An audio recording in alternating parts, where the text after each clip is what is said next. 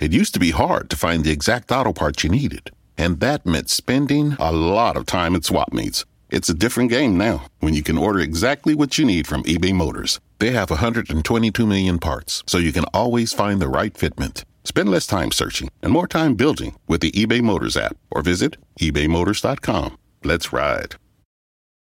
Holidays are here, and so is fashionable fitness. Gift yourself a Samsung Galaxy Z Flip 3 5G, a phone that folds in half to literally stand on its own. Pair it with the Galaxy Watch 4 for ultimate wellness and wow factor. Check health stats, flex personal records. Over 90 activities can be tracked, like biking, swimming, golfing, and more. Invest in yourself with tech made to crush goals. Holidays open up with Galaxy. Shop it all at Samsung.com. 5G connection and availability may vary. Check with carrier. Products sold separately.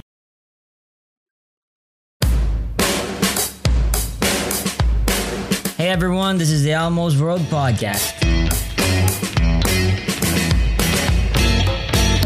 Bringing to you mind blowing interviews with guests from all over the world. Settle down, relax, and enjoy the show.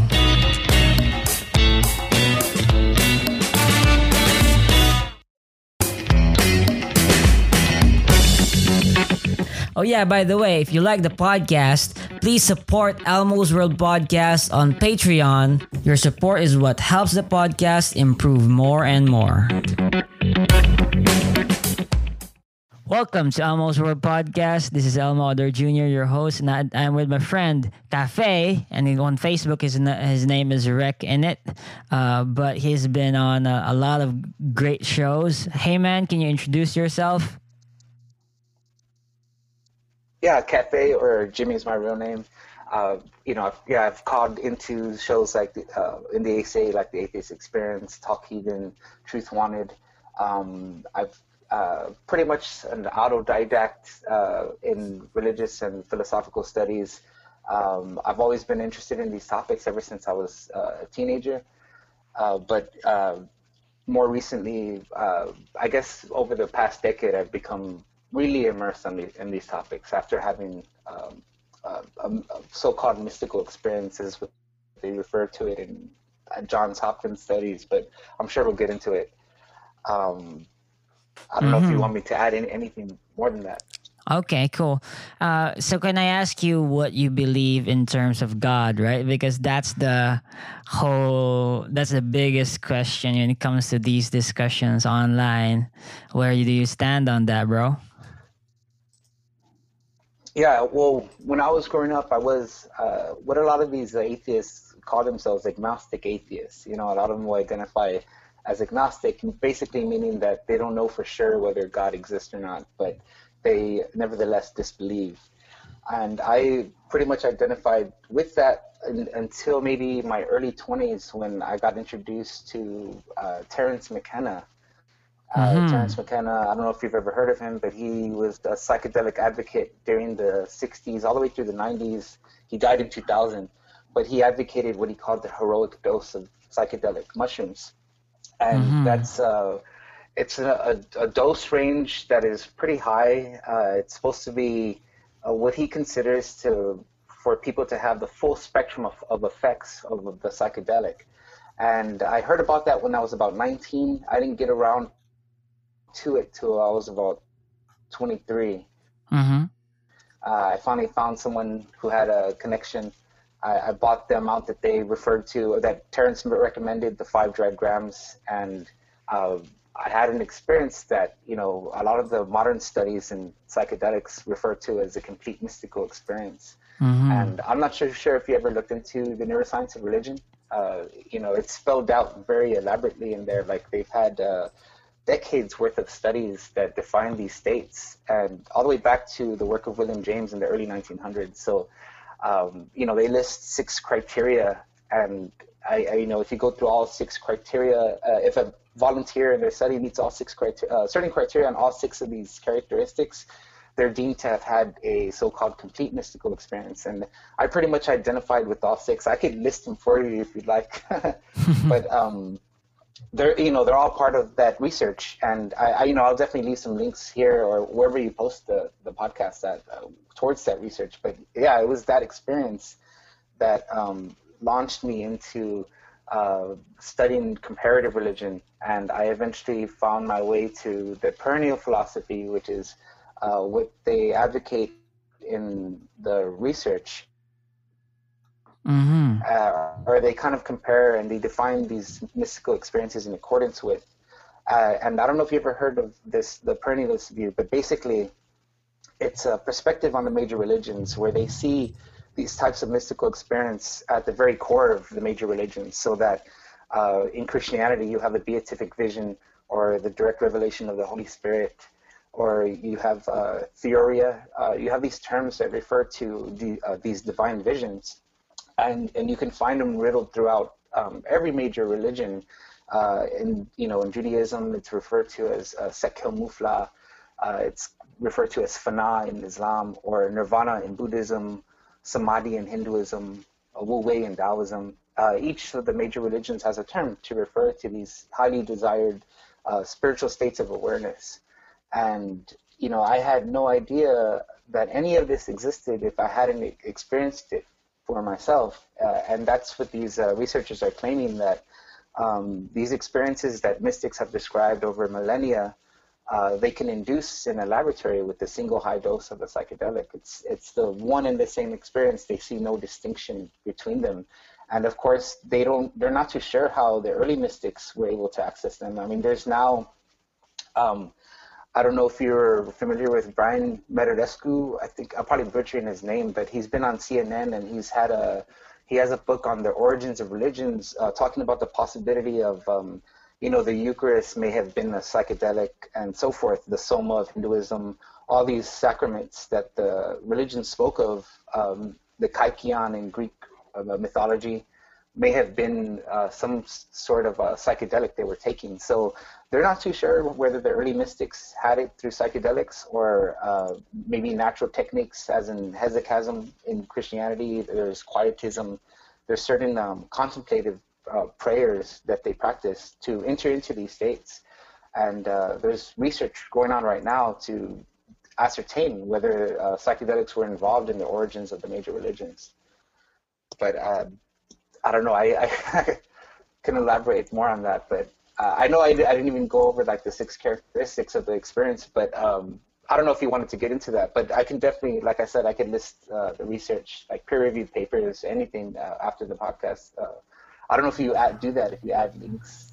Awesome. Yeah, I know. do. But I want to ask you about the mystical experiences that you've had.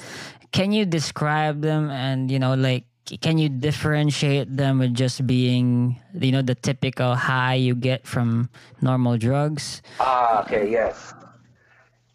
Okay, so yeah, that's why I kind of wanted to get into the six characteristics because uh, there is, uh, they do make a distinction in the research of uh, what they call visionary and archetypal experiences, which can be very unique to the individual. Like, for instance, if you're a devout Christian and you take uh, five grams of psychedelics, you're very likely to see, you know, Christ dying on a cross. Or if you're a Hindu, you may see the Shiva. You know, um, you may have a vision that's relative to you. When I had this experience, I wasn't very religious at all and I saw um, I saw a, a, a, vision of Bill Hicks, the comedian, inside the trip. But uh, these are uh, the, these visionary states are said to occur right before or right after the height of the experience, which is what they call the complete mystical experience. And that's really what I wanted to refer to because at that point, um, it's no longer unique to the individual. Uh, in a way, people are all experiencing one and the same thing. Uh, it's a universal phenomenon in consciousness. And uh, when you get to that point, uh, they refer to it as a non dual experience, meaning um, there's no longer like you speak to Jimmy or Kafei, uh, and I speak to Elmo. You know, we have this uh, impression that we're the subject and object of the conversation. So, you know, I, in your subjective experience, you objectively have uh, you have this impression that you're speaking to me. Well, at the height of these states, um, that uh, subject-object duality no longer exists. It completely collapses. And so, what people experience are real profound experiences of transcendence, what they might describe as transcendence of space and time. All time will, all time, past and future, will collapse into the moment. You know, this is accompanied by uh, a unity. This is the core feature emphasized in the complete mystical experience. It's an interconnectedness of all people and things. All is one or pure consciousness. There's also uh, sacredness or reverence that's uh, that accompanies this, uh, this experience. Um, there's something what William James called the noetic quality of mystical, mystical experience. It's a sense of encountering ultimate reality, as though you know the person uh, what they're experiencing is more real than uh, what they experience in their ordinary state of consciousness uh, you know, people will, will describe these experiences as the most real event in their lives. It's the most real thing they've experienced, bar none. You know, and this is invariably, invariably uh, expressed by the volunteers who meet criteria for the complete mystical experience. There's also deeply felt positive mood, universal love, joy, peace. And, uh, you know, this is a profound, um, some people will just will go, Sam Harris uh, has had this experience with uh, MDMA, and he described it as unconditional love uh, and it's very possible to have that. Uh, what the Christian in Christian um, theology is referred to as agape. Uh, it's the spiritual love of God that's not sexual in nature, but it's you know uh, it's as described in the Bible, uh, uh, ever forgiving, um, in, infinite, unconditional, so forth. Uh, that's one of the aspects of this experience. And then another one they add is ineffability and paradoxicality, meaning like one of the first things people say when they have this experience is they cannot possibly put it into words. You know, these are at the height of this experience, people are describing things which are in a way beyond language, beyond our very con- concept of time and space. Um, you know, they're transcendent. And, and so they're kind of hard to talk about, but, you know, they're nevertheless, I mean, if you have one, you will ponder it unto death. Uh, they're very intriguing, and, and I think uh, they may be from my perspective of having one of these experiences, maybe how a religion got generated in the first place by uh, individuals who had these type of experiences. If you consider Christ or Muhammad or Gautama, Siddhartha, of the founder of Buddhism, and so forth. Mm-hmm. Uh, mm-hmm. Yeah, the, what, uh, what I was trying to get at is these experiences are universal at the height. They are not unique. Mm-hmm, and I think a mm-hmm. lot of people have a misconception that that you know people take they see the movie they go to the movies and they see uh, people take mushrooms and they're going to see fairies fly or or something like that. You know, it's a, a, real it's a parody of what happens, and no such thing takes place when you take psychedelics. It's uh, so if you're watching movies, you're going to be uh, I don't know, kind of disappointed if you don't get stuff like that. Mm-hmm. I see. So what you're saying basically is that um, the religious experiences and religion itself sources from the what we I guess experience when induced by drugs, right? Like it's basically it. Or, or it could be either it could be psychedelics. One reason they uh, they speculate that uh, contemplation or deep meditation may get you there is because we produce DMT naturally. Uh, mm-hmm. I don't know if mm-hmm. you ever heard of DMT. It's uh, NN-DMT is uh, abbreviated from uh, NN-dimethyltryptamine. Mm-hmm. Uh, it's supposed to be a naturally occurring uh, psychedelic that we all possess, and it's the, one of the most powerful psychedelics on the planet. It's the reason, the whole reason why something like psilocybin in the mushroom affects the brain at all is because it resembles DMT. It resembles what's already inside of us, and so there's speculation that in the deep meditative states, that what these mystics or these yogis are doing is basically um, inducing a burst of DMT that's in, from you know an endogenous uh, source of DMT, something that's produced within. So it's not something you experience all the time. It's not as though we're on DMT, eh, you know, at any part of the day. Uh, the only time you may have touched it in your life is when mm-hmm. you're in REM sleep at night. That's another place where they think mm-hmm. DMT may play a role. And, mm-hmm. and in the near death experience. So it's not something that happens frequently in the body, but it is something that the body does produce. Mm. And so uh, it may not be completely uh, exclusive to the psychedelics, but uh, psychedelics do have the potential to induce those same uh, altered mm-hmm. states. yeah, yeah. Well, I'm getting a, a, monist vibe from what you're saying here, right? Like, well, you know, when we as as human beings are induced by psychedelics and then naturally induce DMT. You know, you you're it's like you're saying that there's a blueprint of of this oneness of consciousness that we we, we all already have, and so then God is this, and I guess pantheist uh, God that we are all a part of, and and we are part of this collective consciousness. And we, when we transcend, this is what we, I guess, we realize. Uh, is that what you're saying? Yeah, I, I don't. Yeah, it's it is going towards you are. It is going towards that. Another way to put it is, uh, I, I've often said like from the vantage point of perennialism or the perennial philosophy, um, the highest mystical vision in any religion is one and the same. They are perceiving the same thing. I remember I spoke to you about my friend Max Freakout, uh, mm-hmm. who has, uh, you know, he's uh, concerned with the ego death theory. Mm-hmm. And uh, I don't know if you're familiar with eternalism or uh, what Einstein referred to as the block universe. But uh, if you consider that, you know, all matter, all time is, is a predetermined, that it's all fixed in time, then from the point of the Big Bang to the point of the end scenario of the universe, whatever it may be, the big freeze or the big crunch, um, at every single point uh, is interlocked. Uh, um, they're interlocked in such a way that they're frozen, so that uh, from beginning to end, everything has already happened. In the very same way that a real film, like if you're recording a real film and you have a movie the entire the entirety of the movie is already in the can, and yeah. you know, so in a way, uh, it's just this. A, there's uh, this one monad, right, which is the universe, and we're we're all yes, actually just yes, one exactly. thing.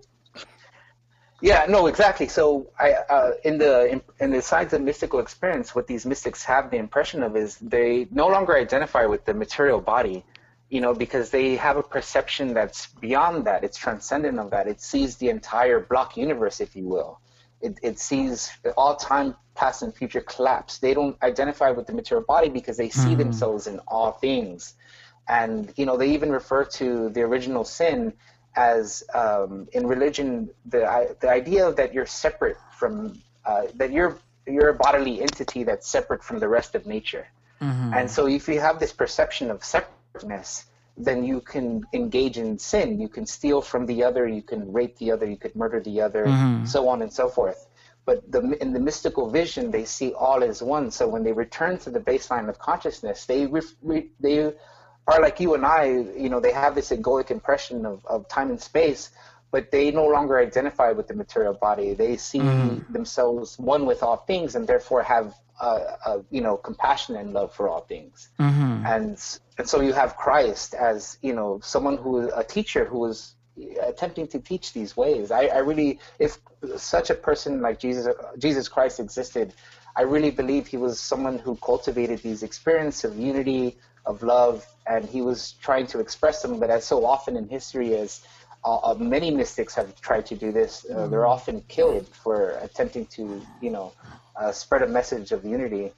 And uh, I think Plato had a, a quote that says, um, "No one is more hated than he who speaks truth." And you know, you have the death of Martin Luther King, uh, JFK. You mm-hmm. have uh, so many people who've tried to promote peace and, and love mm-hmm. and unity and, and were killed. Yeah, I guess so. I guess I guess that, that that could be the case, right? But that doesn't necessarily mean it's true, right? Can you I guess like explain the I guess the the rational framework for why you could correlate the transcend the, the transcendent uh, somewhat you know a oneness experience we have in when having uh, psychedelics when using them and the existence of an actual one monad conscious universe. Like how, well, how do you arise from that to that? I, I, think they're one and the same. I, what I'm, I guess what I'm trying to get at is that uh, there may be a mechanism in meditation that involves DMT so what the psychedelic is doing when they're given to volunteers is basically mimicking that phenomenon. Uh, it's inducing something that we otherwise could access naturally. Uh, you know, so there may not be a difference there. Um, you know, I, I think uh, some people have the rejection towards psychedelics maybe because they see it as a shortcut. you know, they see it as, well, hey, wait a minute, you didn't do any of these spiritual disciplines, you just took a psychedelic. You know, mm-hmm. like you didn't engage in years and years of meditation or, or something like that. And the analogy I've once used is of um, uh, a mountain climber who uses all their skill set to reach the top of the mountain, whereas some guy gets a helicopter ride to the peak. You know, and I think people uh, have this misperception or misconception that uh, the helicopter ride is the you know the psychedelic shortcut, uh, getting to the top, and you didn't do all the work that this the mountain climber did. But um, I, I, don't know. There's a there's a certain misconception about that because the experience itself is just as challenging. These are not fun experiences. Um, you know, I think people another misconception people have is that people are going to take uh, you know psychedelics to have fun and that's true that with many people if you're taking recreational doses you don't want to take a high dose because you want to still attend the party you still want to attend the concert you still want to be able to stand around and speak to your you know have fun and enjoy yourself and uh, with these higher doses, you're not going to be able to do any of that. You're basically be lying down on the ground for about four to six hours, mm-hmm. uh, immobilized. But, yeah, but I'm still not seeing the connection, right? Like, um, maybe it uh, it could lead to that, but it doesn't mean it is, right? Like, for example, um, you know, someone who could say that ultimate pain, right? Like suffering could give them an experience, uh, like a mystical experience uh, of this universal God of you know of pain. Like how how did it's I, I don't think it really correlates there, but you know. Can you explain a bit more how how you could actually direct from from a psychedelic experience to to a real one conscious pantheist god? Like uh, well let me see. I'm trying to understand your contention right there. Um, you because you mentioned pain and and you know pain uh, some uh, women who are giving birth naturally without any aid of uh, you know some pain numbing agent uh, they can some some of them will express mystical experience in the midst of giving birth at the heights of these pain you know yeah that, that's what i'm talking about. But um, basically um, we cannot make any connection with any phenomenological experience we have and and call it evidence for god but that doesn't mean it is right? Like how do you arrive from the study of this neuroscience of religion and actually proving that this sort of God actually exists. Oh, okay. I, think I see what you're saying, and yeah. I, I, think you kind of brought it up with your your when you mentioned the term pantheism.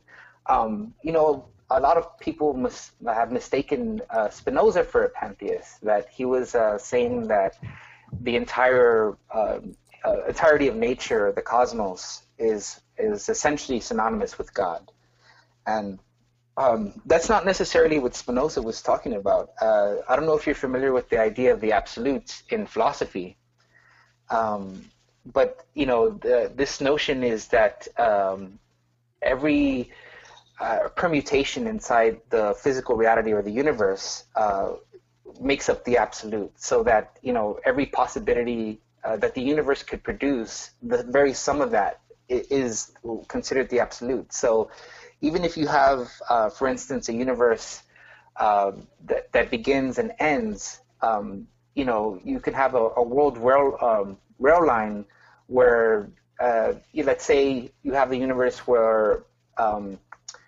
Elmo, wins, uh, Elmo wins the lottery, right? Uh, where, whereas you could also have a universe where, where um, Elmo didn't win the lottery in his lifetime. Well, in the psychedelic state, it's uh, there's a vision of kind of seeing all things. There was a, the shaman woman from Mexico who introduced Gordon Wasson to mushrooms and the whole Western, uh, you know, civilization or uh, society to mushrooms. Uh, Maria Sabina, she said, uh, it takes you to a place where everything is known. And so the reason why people use the term like uh, not necessarily pantheist, but they would say panentheist. I don't know if you ever heard that term but it means all in God. And so it's kind of um, like having an experience of all things. You know, the reason why people put characteristics of uh, godly or divine characteristics onto the experience is because you know they have a sense of eternality inside the experience. There's an you know a sense of, of something being eternal. There's a sense of something having an infinite unconditional love. These are all divine aspects, and so like uh, I, I, think that's why they're applied, uh, or that's why the connection is made because, and and it's not necessarily a connection. When you when you speak in terms of a connection, recall you're still speaking in like a subject object dichotomy, a duality Whereas in this experience, all dualities collapse. You know, uh, differences, uh, life and death, light and dark. Uh, you know, any conceivable duality uh, collapse in these experiences. Um, mm-hmm. You know, they're transcend- transcendent. That's, I mean, the reason they refer to as transcendent is is due to precisely what occurs. And you know, I, the I, I, think it's kind of like a, a misnomer to say a divine connection. Uh, you know, because people uh, refer to mysticism, and if you read the definition of mysticism, it talks about an absorption into the absolute or uh, a unity with the divine. You know, it, it talks about this this uh, this thing I've been referring to as the collapse of, mm. of uh, the subject object. Yeah, yeah. Okay, okay. But can you, I guess, talk about what this thing is, right? What this monad of consciousness is. Is it a personal God? Is it what is its nature? Can you talk it, more about it? Yeah, sure. If if you were to undergo this experience for yourself, let's say Elmo, I've been, you know, I, I would like to see a, a, the atheist experience where Matt Dillahunty smokes some DMT, you know, and that's the episode. well, you know, let's have an Elmo's podcast where Elmo, you just hear a bong rip and he's hitting some DMT. Um, you know, so like if you were to have this experience, you see, you know, the whole reason, you know, you love to have conversation with people is if you knew what they were going to say, would you want to continue speaking to them? you know, you, you wouldn't. Uh, in other words, like, let's say you were omniscient, there would be no reason for me to speak because you would know every single word I'm going to say. And so in these states, there is this kind of omniscience there. There is an intuitive uh, feeling that all everything has already been done you know, like all action has taken place. All time has already already been un, unraveled. You know, every uh, all, there is nothing. There's no reason to do anything because everything, in a sense, has already been done. And so uh, it's not it's not something you would like to reside in. You don't want to stay in that state of mind. You know, um, it's I think it's something that people temporarily temporarily glimpse in order to receive insight from.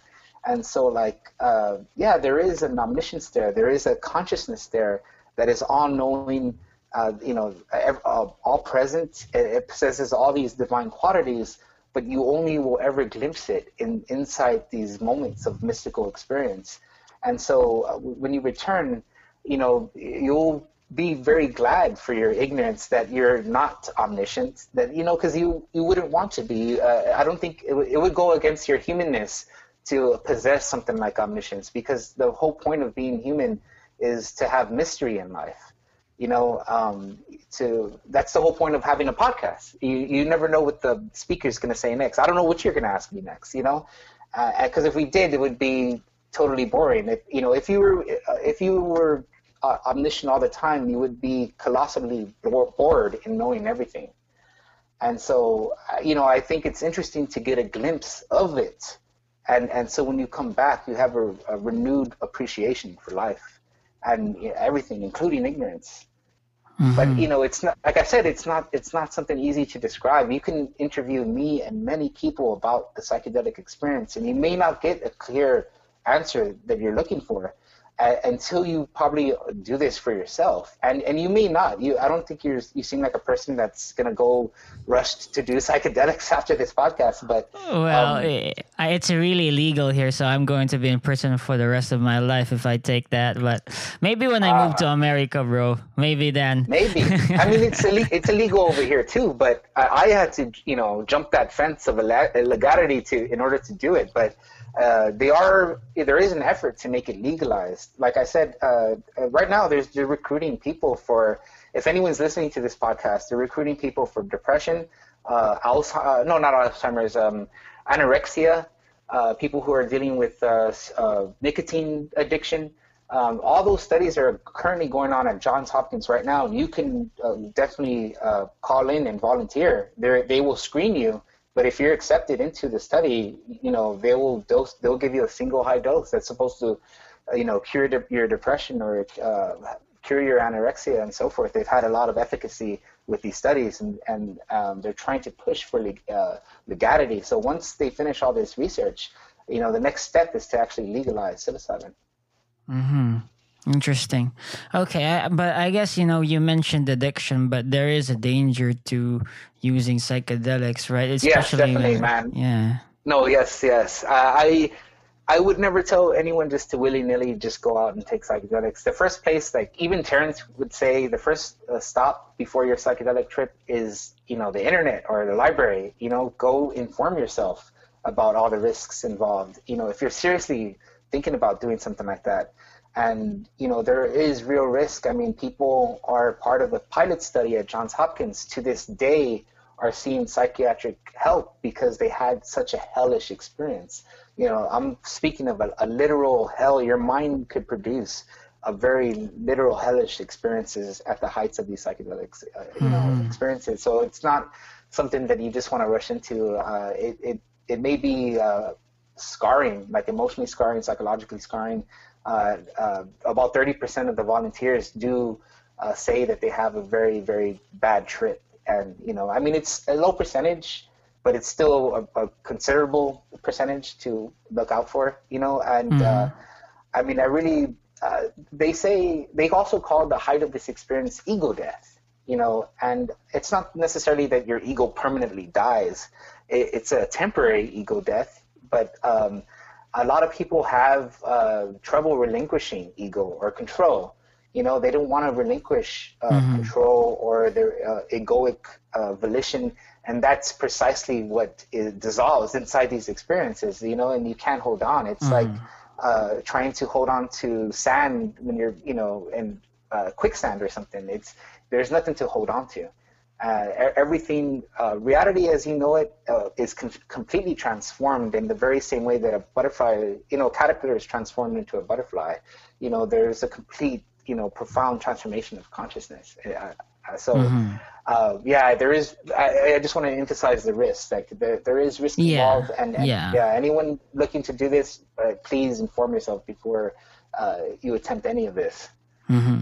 Okay, well, uh, let me ask you this, right? Like, so you said that, and you, if I, I, can only understand what this experience is if I actually do it because it's hard to describe, right? But uh, yes. in in your experience, can you at least uh, attempt like so? What realizations do you have after having these mystical experiences? Like, can you at least please put them in simple words that oh, because having this exper- uh, mystical experience, I can say that there is this. We are just one. You know what? What what kind of descriptions would you apply?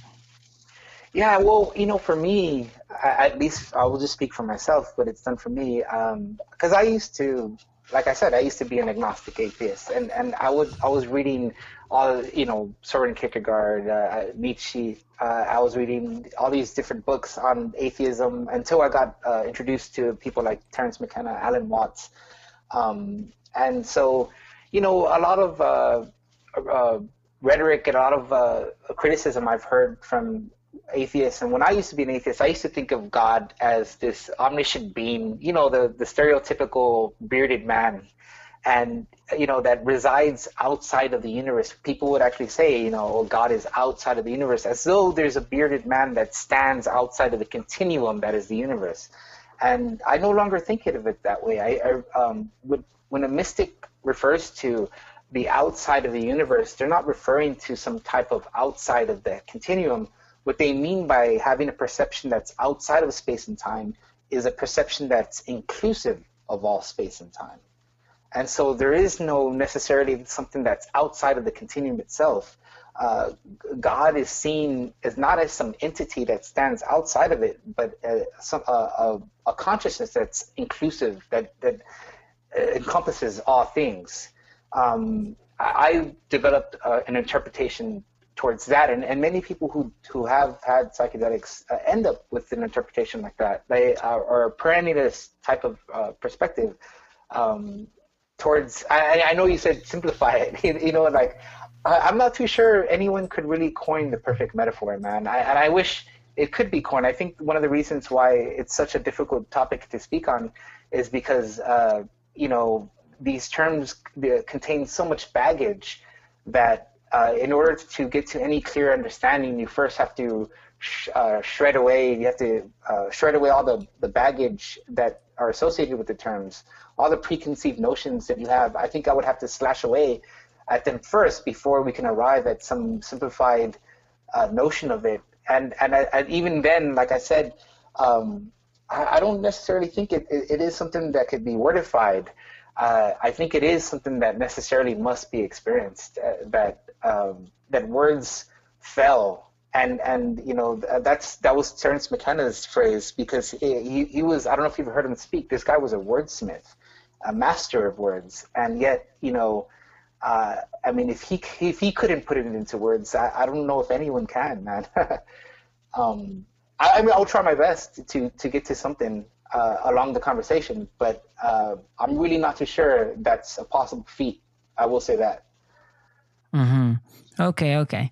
Well. Okay. Let's talk about like more um morality because you know I there there's a huge leap between axiology and all this stuff with with metaphysics and what the universe is and th- this God that you're talking about, right? But uh, can you tell me, I guess, your the moral framework that you use uh, in your daily life, right? And, sure. All right. Okay.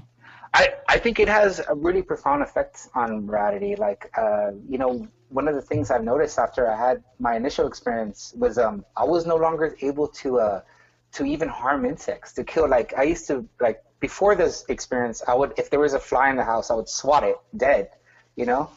And ever after the experience, I found myself uh, like leading insects out the door, you know, like letting them fly out instead of me killing them. Um, I, not, I mean, not just that. That's minuscule. That's a minuscule example, but I mean, in glimpsing uh, you know, inside the experience, you glimpse an unconditional love for all people and things. Once you've seen that, it's kind of hard to unsee that. You know, like I had the impression that the entire world was emotionally asleep, and I still believe it is. I, I think we, we're a species that's emotionally asleep. And um, I, now that I've returned to the baseline, um, I have the in my memory banks that experience of having this unconditional, infinite love for all people and things. And so that, even though uh, I am no mystic, I would never claim to be a mystic. And I, while I, uh, I'm not some kind of moral paragon or, uh, you know, um, I, I, do in my life, it has affected me in the sense that I'm more patient.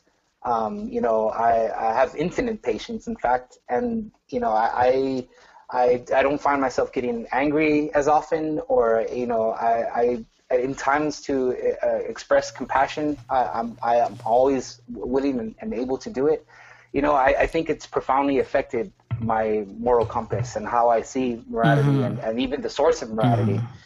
Um, mm-hmm. And so, I, so I really okay, so I guess you, you I mean this the sort of scale that you presented, it's more of just a virtue ethics, I guess that that that you're following that to be a good person you know to to do what is right honesty uh yes. compassion yeah empathy. no yeah i i can no longer i can't keep secrets so don't tell me any secrets i can no longer lie i can no longer i have to be truthful mm-hmm. um it's all those things have become virtues in my life and they do work you know like uh you know prior to that even white lies uh, I would mm. always try to get away with. Uh, now I I don't lie at all. I, mm. I don't mm. find any. I don't see any no, point. But it. But okay, but why? Okay, but why? I guess like why do you not lie? Is it because uh, like it's part of your nature, or is it because there's some rule book that you're following? Well, uh, no, you know, like like I said in that experience, like I, I don't know. I guess there's this sense of. Uh,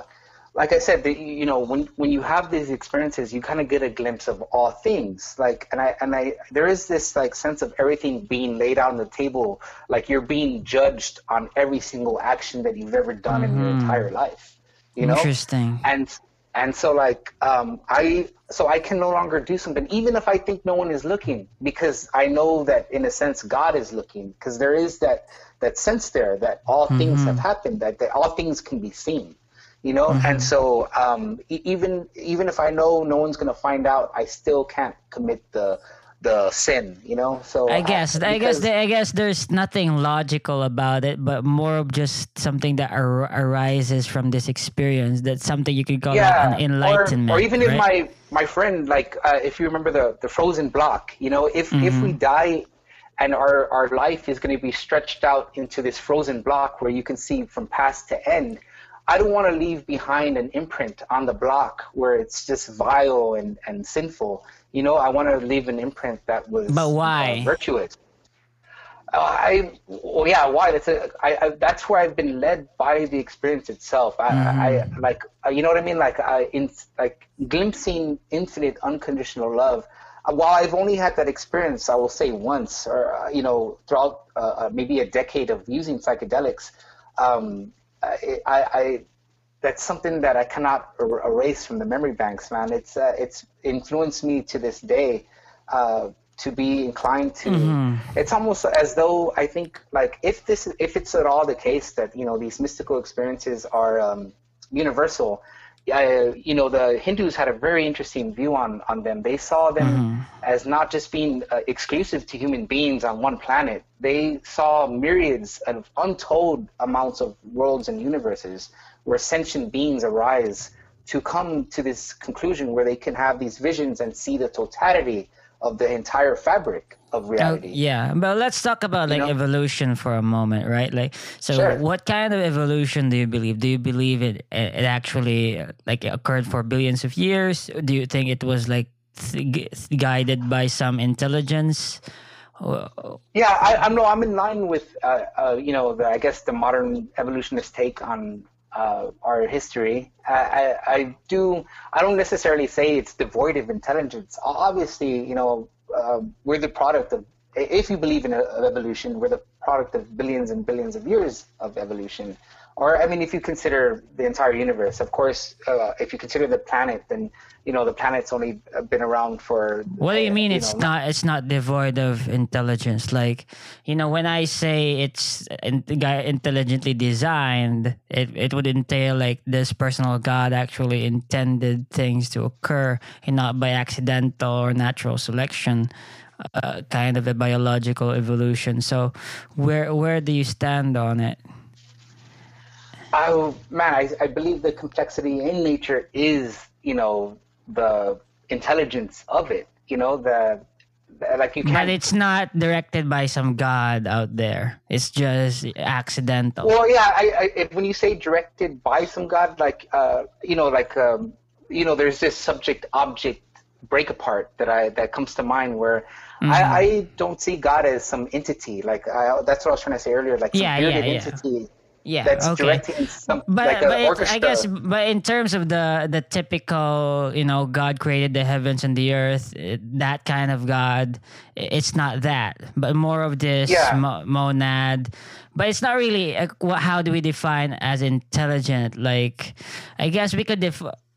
If in your definition, intelligent could be anything uh, complex, right? Like how our consciousness is bi- biologically complex th- that would be your definition so that's how you define you would define evolution as being intelligently designed i guess Yes, like uh, the intelligence is uh, within it's contained somehow within the the, the nature itself. You know, Mm-hmm. Yeah, like yeah. The, it's uh, within the atoms, within the what? How? I mean, like uh, a scientific mind person or an atheist might see Mm-hmm. gravity and so forth. You know, they might see all these things at play, whereas uh, someone like Spinoza or Meister Eckhart. Uh, Mm-hmm. Sees the, the entirety of the cosmos, uh, the divine workings of God. Mm-hmm. You know, you know the, ver- the very uh, uh, the very workings of the cosmos is uh, the, the divine creativity. but i guess but pa- i guess part of the essence of this intelligence is it also it it also includes some trial and error processes right it's not that like guided perfectly you know Well, I mean, that's uh, you see, that's been one of the reasons I mentioned like uh, the, the ego death theory is because there is a sense in that where there is not necessarily because you can only have. Uh, I mean, you could have trial and error, but uh, if you consider something like predetermination, you know, there's only one way things are going to unfold throughout mm-hmm. history. Uh, you know, one specific way, uh, and uh, you know, it kind of leads to. I don't know if you. Uh, I'm pretty sure you delve into topics of free will and no free will in mm-hmm. your podcasts. I don't. I don't know what's your take on that, but uh, you know, are you a compatibilist? Are you? Uh, do you believe you have free will? Yeah, I'm a libertarian free will guy, but um, yeah, right. let's not talk about me. I want to know, I guess, your sure. position well, no, no, on we that. don't have to. I, I just, I, I, that's why I just wanted to ask you only because I consider myself a compatibilist, but I also do a lot of atheists, and you know, it's kind of, uh, I, I guess it's it sees free will as compatible with uh, pre, predetermination, um, that they're both occurring simultaneously. But uh, if you were to consider something like predetermination um, you know, the the intelligence of the universe uh, or God, or they also refer to it in religion as God's will. That everything that, that occurs is God's will. It's still only one way that that anything can happen.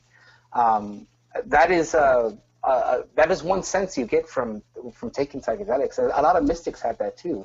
I think that's why they developed things like um, uh, there is a uh, theologian, uh, I can't recall his name, uh, Cal- uh, Calvinism, John Calvin. I don't know if you've heard of Calvinism, but you know he had this notion that uh, you know that everything was predetermined, that people who live were destined to go to hell and because of their life, and or they were destined to go to heaven, and it, was etched in stone. And you know, I, I, really believe that these types of ideas probably arose through uh, I'm not sure if Cal- uh, John Calvin had any type of mystical experiences, but uh, he may have studied mystics who had, and that's how you know these ideas uh, come to fruition. I think is is uh, because they are glimpsed in these type of experiences. You can glimpse where you know all time and uh, mm-hmm. past and future have already mm-hmm. happened. They're they're mm-hmm. done already. Okay, but I guess you know, all, everything that I've got from you, bro. You know, I I seem it seems to me that every every wisdom and um, knowledge or truth claim that you proposed sort of came from these experiences, these mystical experiences that you've had from psychedelics and DMT and drugs. Yes, no, I, I, I agree, and uh, but I mean, I would also add that you know, if you take this, uh, you know, the perennial philosophy seriously, all uh, wisdom uh, comes from these mystical experiences from any religion you point to. You know, whether you're talking about Plato or if you're talking about Siddhartha Gautama, what they're ultimately pointing to is the wisdom derived from these experiences. Like, uh, for instance, uh, you're probably familiar with the, you know, the Holy Trinity. Um, in a mystic's interpretation uh, of the Holy Trinity, the Son is the conduit, you know, of the, basically the man or woman uh, who receives insight into the nature of the Father. The Father not being some paternalistic being or, you know, like some bearded entity, uh, some literal father, but rather the Father is a term that uh, early Christian mystics would use to refer to uh, the, the philosophical absolute. And they would gain insight of the absolute by way of by means of the Holy Spirit, the Holy Spirit being the mystical experience. This is a, a mystic's interpretation of, of the Trinity, you know, and, and it completely, I mean, when you consider mystical experiences, I think some things like the Trinity be, make complete sense. They become completely clear. Whereas without it, you're kind of left uh, very confused. You know, the Trinity can be very, um, you know, you can go into very deep uh, apologetics uh, surrounding the Trinity and never really get a clear idea of what it's about if you don't consider mystical experience. Mm-hmm. Okay, good. So I can ask you this: like, um, if the this perennial philosophy uh, basically sources from the psychedelics, you know, and th- these mystical experiences. So if so, are you suggesting that like everyone who wishes to understand the nature of reality and the answers to life's meaning and whatnot they should take DMT and realize God. The, the, I, I, in a way, in a way, yes. I mean, if you if you're really concerned about like, uh, if, if you really find the nature of reality intriguing at all, you know, mm-hmm. or you know, if atheists are constantly, you know, demand theists, uh, you know, show your evidence, uh, demonstrate God for us, right? Well, mm-hmm. I think of an atheist is worth his salt, and if they really wanted to ascertain that question, if they really wanted to challenge their atheism, yes, I mean DMT would be one way to do it. Uh, it, okay. could, it could definitely do that. Awesome. So, so I hope that one day, like when you're in a, in a in a debate, like you you bring some DMT for your opponent and actually, oh, yeah. hey man, you, you, could use this and I'll prove to you that I'm right. You know. but um, yeah, anyway, yeah. but that would be awesome. Well, you see, that's the problem, man. You can't. That's the problem with coming into the atheist experience. You can't give Matt Dillahunty uh, DMT over the phone, you know? yeah, yeah, yeah. Okay, okay. Can I ask you more about um the specifics of your epistemology, right? So epistemology is a, is a, basically you know the the knowing things so, and how yes. how you know things. So when it comes to this, it's more. It's I would define define it as some sort of revelation because it it's not really something that's already there, right? But when you when you when we're talking about the ex- mystical experiences, but how would you define it? Well, in the research, I mean, you know, of course, epistemology is important. Um, there is this talk surrounding the William James term that I mentioned, the noetic quality, mm-hmm. and or it's also called the nous in in uh, Greek. Uh, but it is the way they come to know, or I don't know if you've heard the term gnosis in Greek. Uh, gnosis means a fundamental unity with that, with that which is fundamental in reality, or the monad, the one, the source. And, um, you know, a lot of people will ask, you know, I've been in a lot of debates with atheists and they say, well, how do you, how do you, how do people know this has any form of knowledge, any form of truth? Um, I really believe that derives in this uh, aspect of the experience where you have this non-dualism, the collapse of the subject-object. Um, you know, it's it's something universal. It's something that we all can experience. Because if you're going to say otherwise, if let's say you're going to argue, um, you're going to try to argue that there is no um, valid uh, source in this experience for any type of epistemology, right? Then uh, you have to argue then that the mystical experience is a lie at the core of human consciousness. That you know that we all have the potential to have to um, ultimately have this experience that is a lie to ourselves, and I don't think that's the case at all. Uh, I think uh, you can see you can find. Uh, I mean, research has shown that these experiences have, have happened across millennia, across cultures, you know, uh, throughout history, and so um, I, I really doubt that we have something embedded in our evolution uh, where you know it's at the core, at the center, it's a lie. I, I, and that's that's not at all how they're talked about in the research either. I mean, people describe these experiences as the clearest of the clearest, the sharpest of the sharpest. You know, it's the one moment they had uh, a clear understanding of where their place is, is within the cosmos. And so I, I really think they are about truth. And um, the the nous or non-duality. I mean, it's it's it's where I think the source of the knowledge comes from, or where you can gain confidence in your epistemology. But uh, it's also something. It's it's also the, one of the hardest aspects of the experience to describe. And and um, I'm always trying to sharpen my ability to um, you know uh, broaden my vocabulary, uh, read read up on all the uh, comparative religion and uh, scriptures and so forth of all the major religions, even the obscure ones that uh, many people don't hear about nowadays, like in Manichaeism. I don't know if uh, you've heard of that religion, but um, you know, uh, I, I, try my best to to articulate it as best as I can. But at the same time, uh, like I said, I don't think anyone has coined the perfect metaphor. Uh, and I think that's I think that the whole effort of language is to do that. I, I think as long as we're not straight with our terms and uh, everything remains ambiguous, uh, we're going to have a very hard time defining these things. But I think the effort that we're in, involved with right now, your podcast and so forth, is an effort to make these things more clear. And mm-hmm. so yeah, that's why I really like what you do, man. That's why I wanted to participate.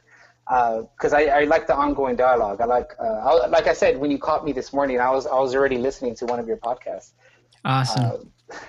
Yeah, I, I really love doing this. It's like you know I learn something every day, even if it's uh, exhausting sometimes. But you know after the interview, I've always feel that it, it, this thing is worth what what I'm doing. and um, I and man, I really love talking to you. And I want to ask you one last question. Right. So, uh, if you were to give uh, advice to anyone who who would be willing to take the DMT and um, what what should they expect? Uh, what should they do if they realize something? Where should they go? I guess go it means that what resources should they visit in order to dive deeper into this stuff? Sure. All right. Uh, I know, of course, you know, if you type in um, uh, Google uh, psychedelics and uh, risk, you, you're going to get plenty of information. There's another website I would recommend called Erowid, E-R-O-W-I-D dot com.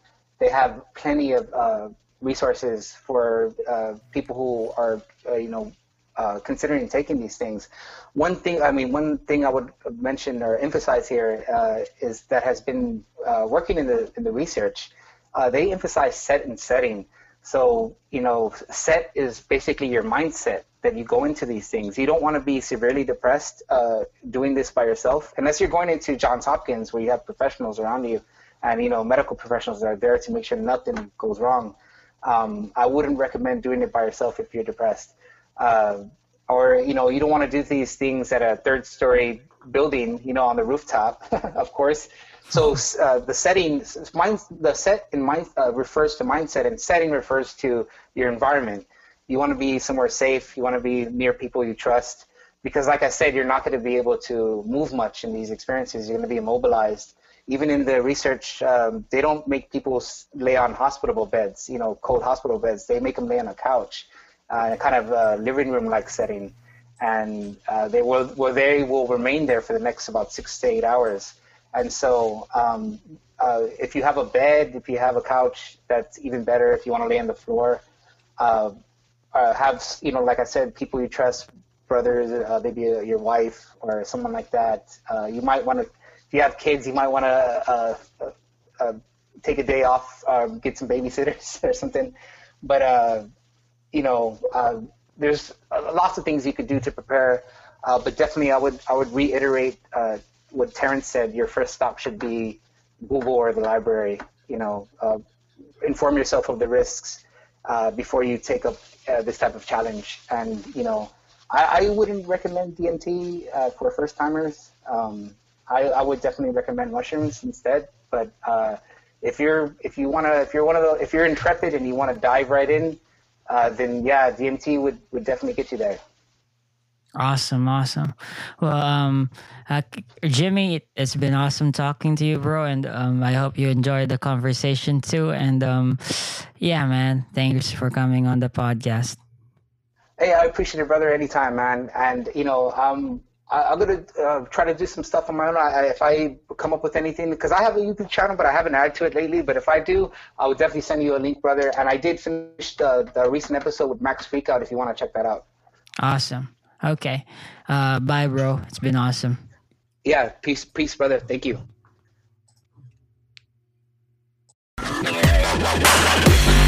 So that's the end of it. Thanks for tuning in, guys. This is your host, Elmo Ador Jr., and thank you for listening in. And please subscribe. Please follow us on Facebook. Please, please follow this. Please. Thanks.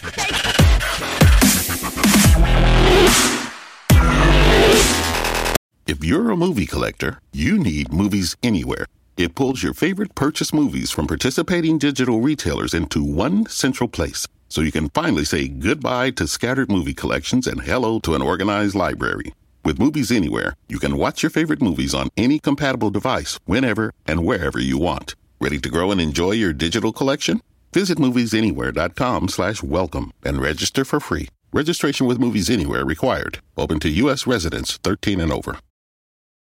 Holidays are here, and so is fashionable fitness. Gift yourself a Samsung Galaxy Z Flip 3 5G, a phone that folds in half to literally stand on its own. Pair it with the Galaxy Watch 4 for ultimate wellness and wow factor. Check health stats, flex personal records. Over 90 activities can be tracked, like biking, swimming, golfing, and more. Invest in yourself with tech made to crush goals. Holidays open up with Galaxy. Shop it all at Samsung.com. 5G connection and availability may vary. Check with carrier. Products sold separately.